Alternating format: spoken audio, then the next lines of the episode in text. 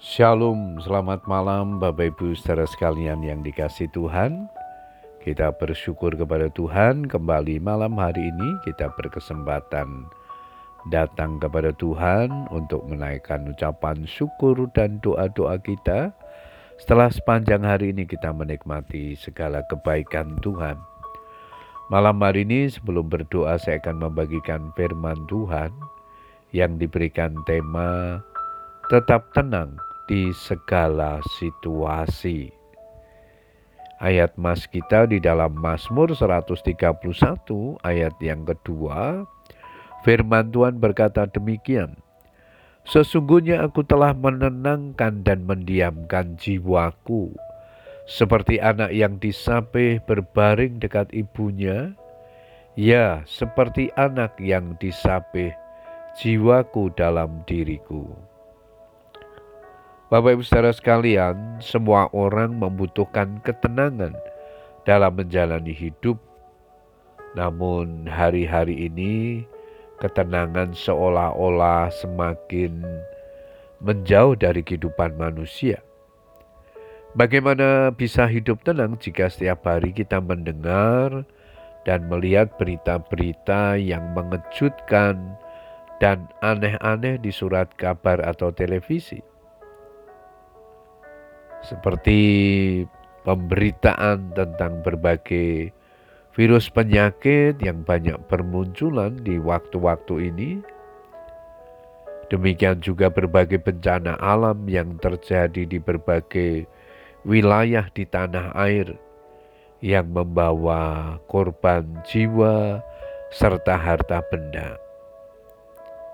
Demikian juga berbagai penyimpangan-penyimpangan yang terjadi dalam kehidupan masyarakat termasuk berbagai ajaran-ajaran keagamaan yang bermunculan yang menyesatkan banyak orang.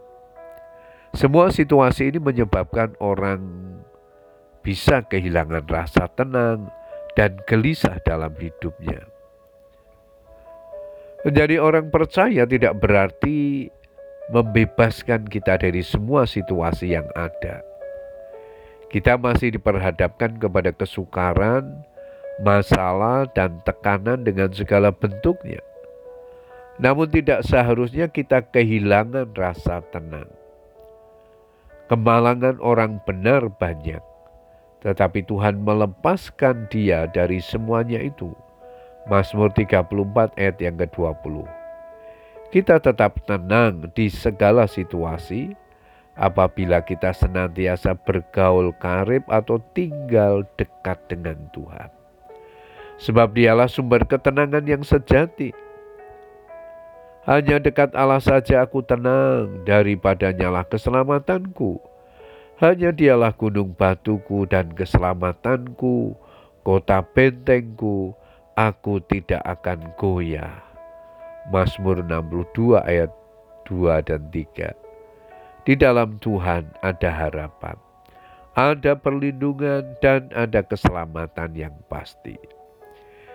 Jika kita berpegang teguh kepada janji firman Tuhan, kita akan mampu menguasai diri dalam menghadapi situasi apa pun, bertindak dan berpikir selaras dengan firman Tuhan, saat itulah kita akan merasakan ketenangan.